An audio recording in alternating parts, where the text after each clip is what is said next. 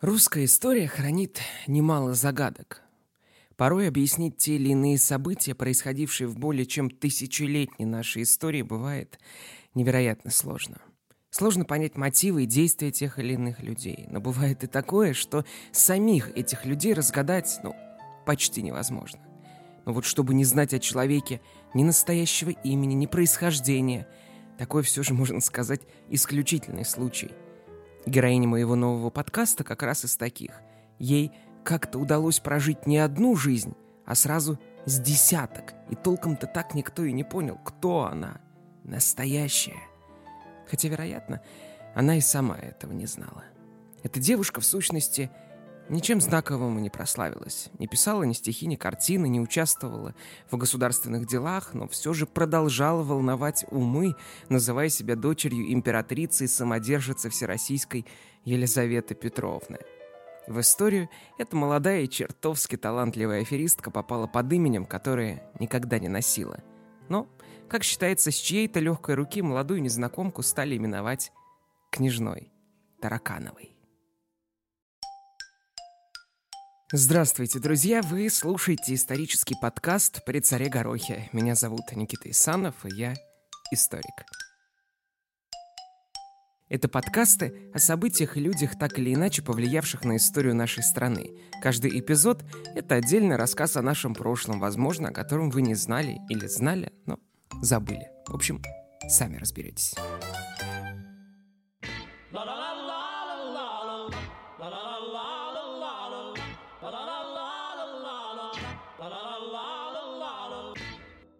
Роста она среднего, сухощава, статно, волосы имеет черные, глаза карие и несколько коса. Нос продолговатый, с горбом, э, почему и походит лицом на итальянку. Так описывал известную даму, как ее называли в официальных документах того времени, генерал-фельдмаршал Александр Михайлович Голицын. Гораздо более интересно и подробно описывает незнакомку посланник польского короля в Риме маркиз Античи. Цитата. Она вообще миловидна, очень стройна, бела отменно, лицо ее оживлено нежным румянцем, но немного обезображено тем, что она левым глазом коса. В разговорах ей видны остроумие и сведения, особливо о политических делах нашего времени, о видах разных правительств, о переменах в Польше и вообще на севере Европы. По-французски она говорит очень хорошо. Быстрота ей мысли и легкость выражений таковы, что человеку неосторожному она может легко вскружить голову. Она мне долго рассказывала о своем положении и все клонилось к тому, чтобы заставить меня видеть в ней дочь русской императрицы Елизаветы, будто бы родившую от тайного брака с князем Разумовским. Конец цитаты.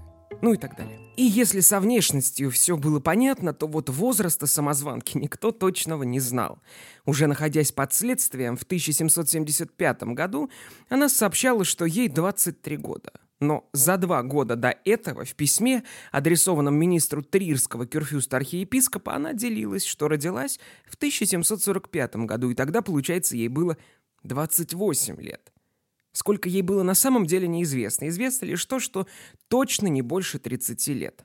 Сама же, будем называть ее княжна Тараканова, была, похоже, искусной сочинительницей. Плела налево и направо, да притом Всем разные, и пойди разбери, кому она говорит правду, кому врет на прополую.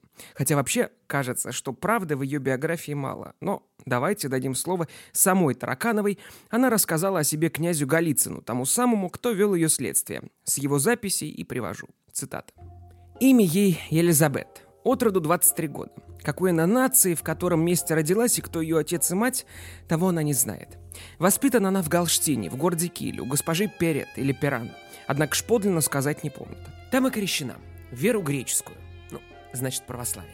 А когда и кто ее крестный отец и мать, не знает. Конец цитаты. Но это еще не самое интересное. Самое интересное будет дальше. В Галштине, это север Германии, жила она до 9 лет. И вот, как она говорит, когда пришла в смысл, ну, имеется в виду повзрослела, стала спрашивать, кто же ее отец и мать, на что ее воспитательница, видимо, намеренно уклоняясь от прямого ответа, сказала лишь, что та скоро их узнает. И вот спустя время якобы настало действительно время, чтобы познакомиться юной особе с родителями. Снарядили лошадей и вместе с нянькой Катериной, которая вместе с Таракановой была с детства, и тремя какими-то муж- мужчинами, которых Тараканова совсем не знает, они отправились в Россию не куда-нибудь, а, как говорит незнакомка, в Москву. Минуя Лифляндию, Петербург, в общем, прямиком навстречу настоящим родителям девочки. Но как пелось в известной песне, дорогой длинную, ночкой лунную, ехали на тройке с мужиками, а вдали мелькали огоньки. Так эти огоньки двух российских столиц и промелькали мимо девочки. И суть до дела, так каким-то образом вместе с нянькой Катериной оказалась не где-нибудь, а аж на персидской границе. Кто эта воспитательница, кто ее снарядил в дорогу, кто нянька, сопровождавшая юную девочку, кто, по правде, эти мужики и какую они роль играли в этой странной, окутанной каким-то, как, как, какой-то недоговоренностью дороги, неясно вообще. Но то ли еще будет. На персидской границе, опомнившись, что, видимо, их обманули, нянька, находящаяся, видимо, в таком же шоке, что и сама Тараканова, обещала молодой особе, что никогда ее не оставит. Оставили их там на границе в каком-то доме, ни города, куда их привезли, ни других географических ориентиров рассказчица не знала или не помнила. Далее Тараканова рассказывала, что жила она в том доме год и три месяца, находясь во все сие время в болезни, в которой она иногда такое делала заключение, что, может быть, испорчена была ядом, ну, то есть отравлена.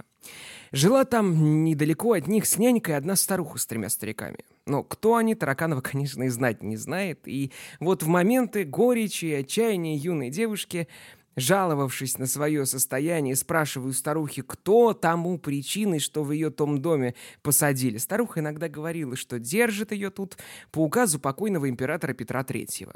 О, как закручено, чувствуете? Но при всей, казалось бы, простоте сюжета ощущение, что ничего не не покидает ни на минуту. Но стоит помнить, что все это известно со слов самой Таракановой уже во время следствия. Никаких альтернативных источников о жизни якобы наследницы русского престола нет. А потому принимать за чистую монету все сказанное Таракановой нельзя. Ощущение, что она и вовсе перед Голицыным рассказывала какую-то давно придуманную историю, и, может быть, это не чистая выдумка, а совокупность придуманного и каких-то детских отрывочных воспоминаний, ну, своеобразная такая легенда жизни, в которой вообще может быть ни слова правды. Историк Игорь Владимирович Курукин немного раздвигает нам завесу тайны, объясняя, как же все могло быть на самом деле. Он пишет, цитата. Наша героиня вроде бы и не знала своих родителей, но без сомнения была непростого происхождения. Она будто бы оказалась в связанном с Россией династическими узами герцогстве Галштинском, была крещена по православному обряду, а затем тайно доставлена в Москву, после чего, по какой-то причине, как раз в 1761 году, когда умерла императрица Елизавета Петровна, а после нее престол полгода занимал ее племянник Петр III, ее отправили на глухую азиатскую окраину, к одинокой, но тоже явно знатной старушке. Конец цитаты. Но если вернуться к Голицыну, то он под впечатлением от рассказа незнакомки написал следующая цитата. «История ее жизни наполнена незабытными делами и походит больше на басни». Конец цитаты. Голицын, как вы понимаете, не поверил ни в странное путешествие, ни в рассказ о том, что все это дело рук Петра Третьего. Кто и откуда была княжна Тараканова, неизвестно. Один английский посланник в Петербурге утверждал, непонятно на каком основании, что она дочь какого-то пражского трактирщика. Джон Дик, бывший английским консулом в Ливорно, говорил, что отец ее был булочник в Нюрнберге. По происхождению она была либо немка, либо еврейка. Как замечал Голицын, она свойства чувствительного, вспыльчивого и высокомерного. Разума и понятия острого имеет много, многие знания. По-французски и по-немецки говорит она совершенно с чистым обоих произношения. При всем при том, что по-русски, как, впрочем, и по-польски, она совсем не говорила. Отсюда точно ясно, что росла псевдокнижная исключительно в окружении иностранцев. Цитата. «От меня таили все — и я вовсе не старалась узнавать то, что для меня было совершенно бесполезно. И сверх того, мне никогда не говорили, кто я была. Мне говорили тысячу сказок. Конец цитаты. По бумагам, которые были изъяты у Тараканова, известно, что жила она одно время в Берлине, одно время в Генте, это Бельгия, одно время в Лондоне и везде под разными именами. Госпожа Франк, госпожа Шель, госпожа Треймуль, еще ее одно имя – Али Эмете – Другое имя графиня Пенниберг, принцесса Азовская и, наконец, княжна Валдамир. Ну, или по-русски княжна Владимирская.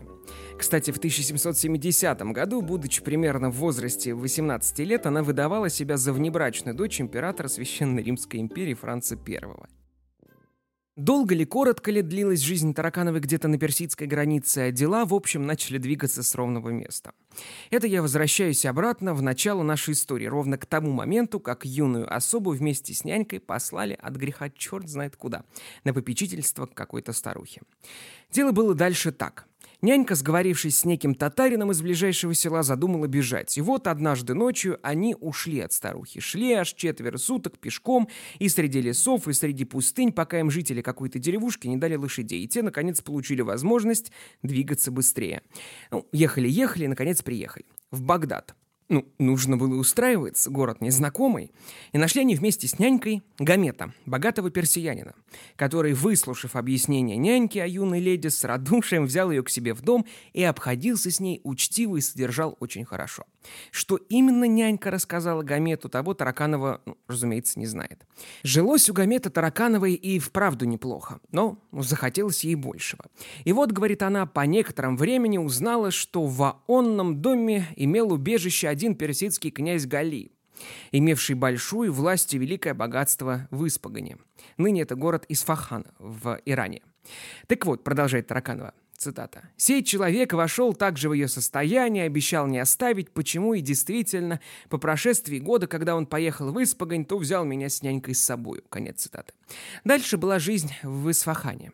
Князь Гали взял ее к себе в дом и тоже обходился с ней весьма учтиво. Даже почитал как знатную особу и был, как говорит Тараканова Голицыну, уверен в настоящей ее природе, сказывая неоднократно, что она дочь покойной государыни-императрицы Елизаветы Петровны. А вот об отце незнакомки рассуждали различно. Кто называл его Разумовским, а иные сказывали, что кто-нибудь иной. Только имени всего последнего не упоминали. В то время и правда ходили слухи, что княжна Тараканова – это дочь Ее Величества и Алексея Григорьевича Разумовского.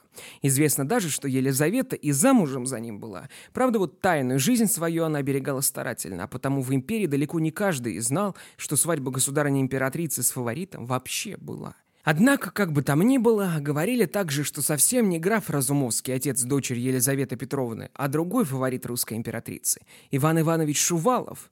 Но слухи на то и слухи, ни Разумовский, ни Шувалов, как, впрочем, и сама Елизавета Петровна, не числятся в графе родителей юной незнакомки.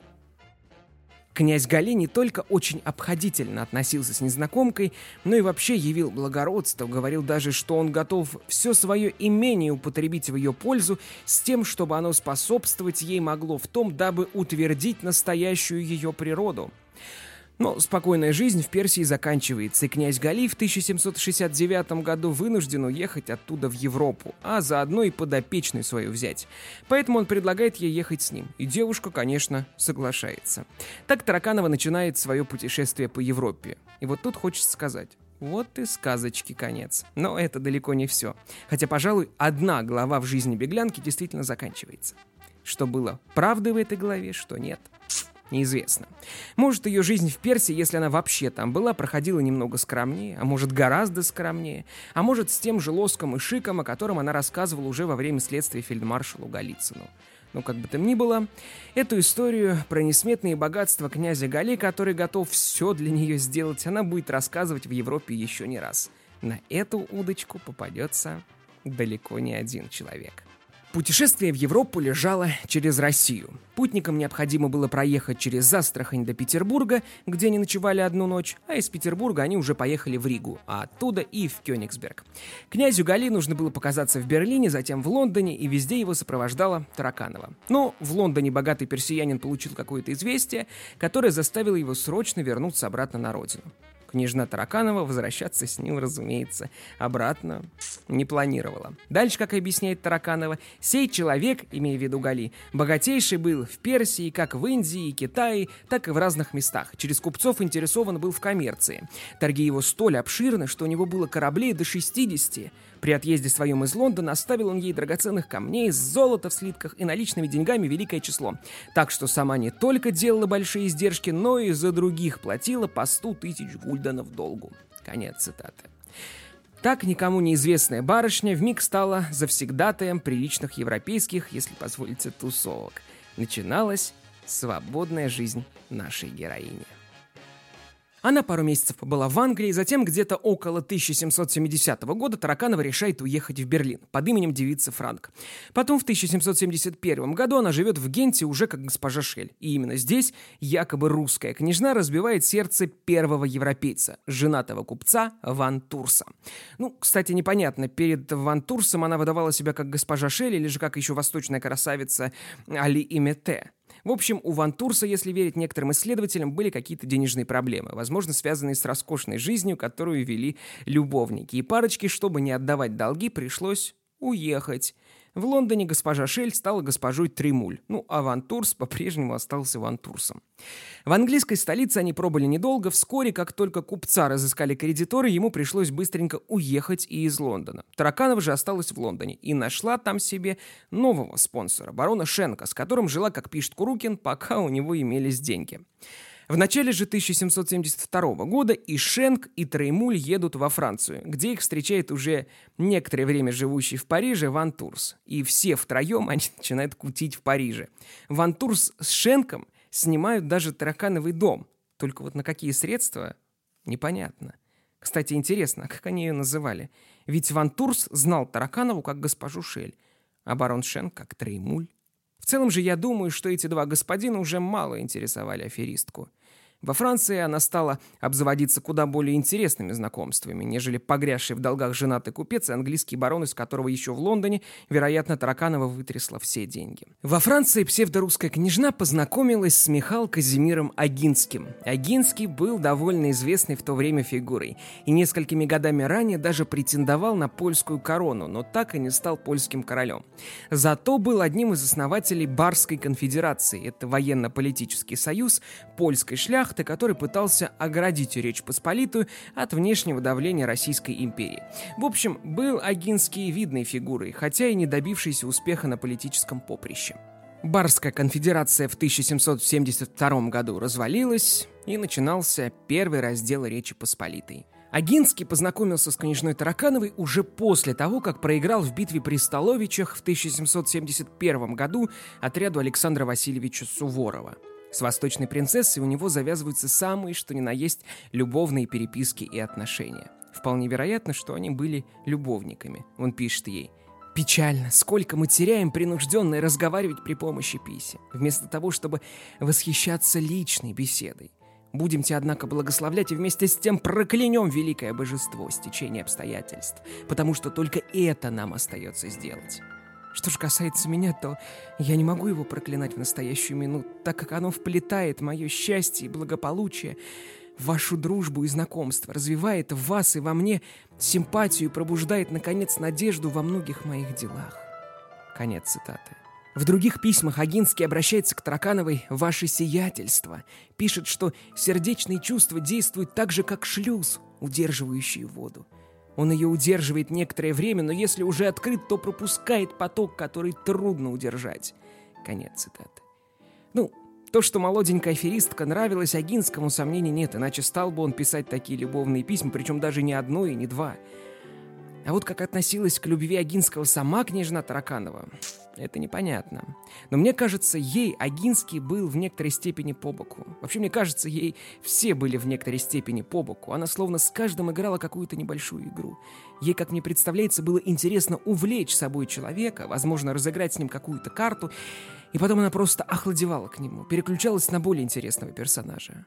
Наверняка и Агинский, как и все остальные, знал о где-то эфемерно существующих богатствах персидской принцессы, но вживую этих богатств, разумеется, никто не видел. Как, впрочем, вполне вероятно, что и сама Тараканова этих богатств никогда не видела.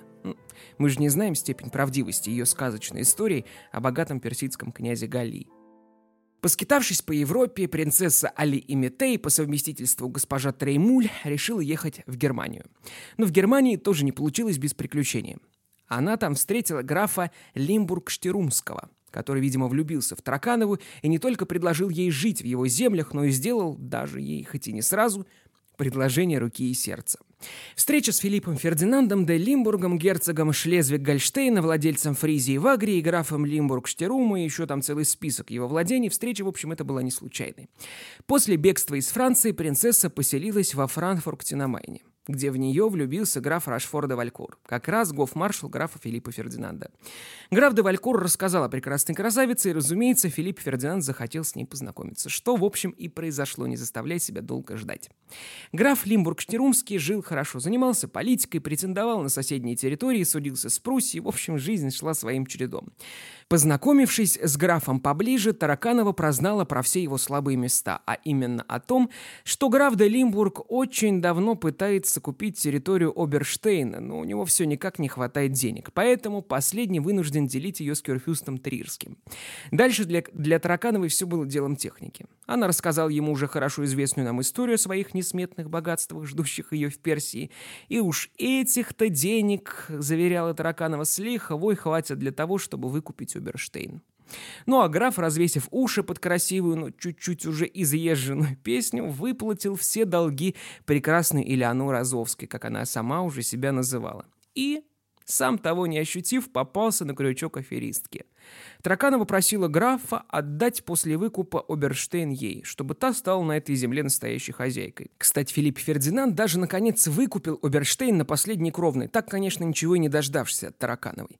Ну и чтобы как-то ускорить и приободрить нерешительного и, понятное дело, долгами живавшегося графа в вопросе передачи Оберштейна Таракановой, та решила разыграть перед ним спектакль, что ей якобы нужно срочно возвратиться в Персию. Там богатый родственник, вероятно, князь Гали, должен выдать ее замуж за нелюбимого. И Филипп Фердинанд так испугался потерять любовь всей своей жизни, что, долго не думая, тут же предложил Таракановой руку и сердце.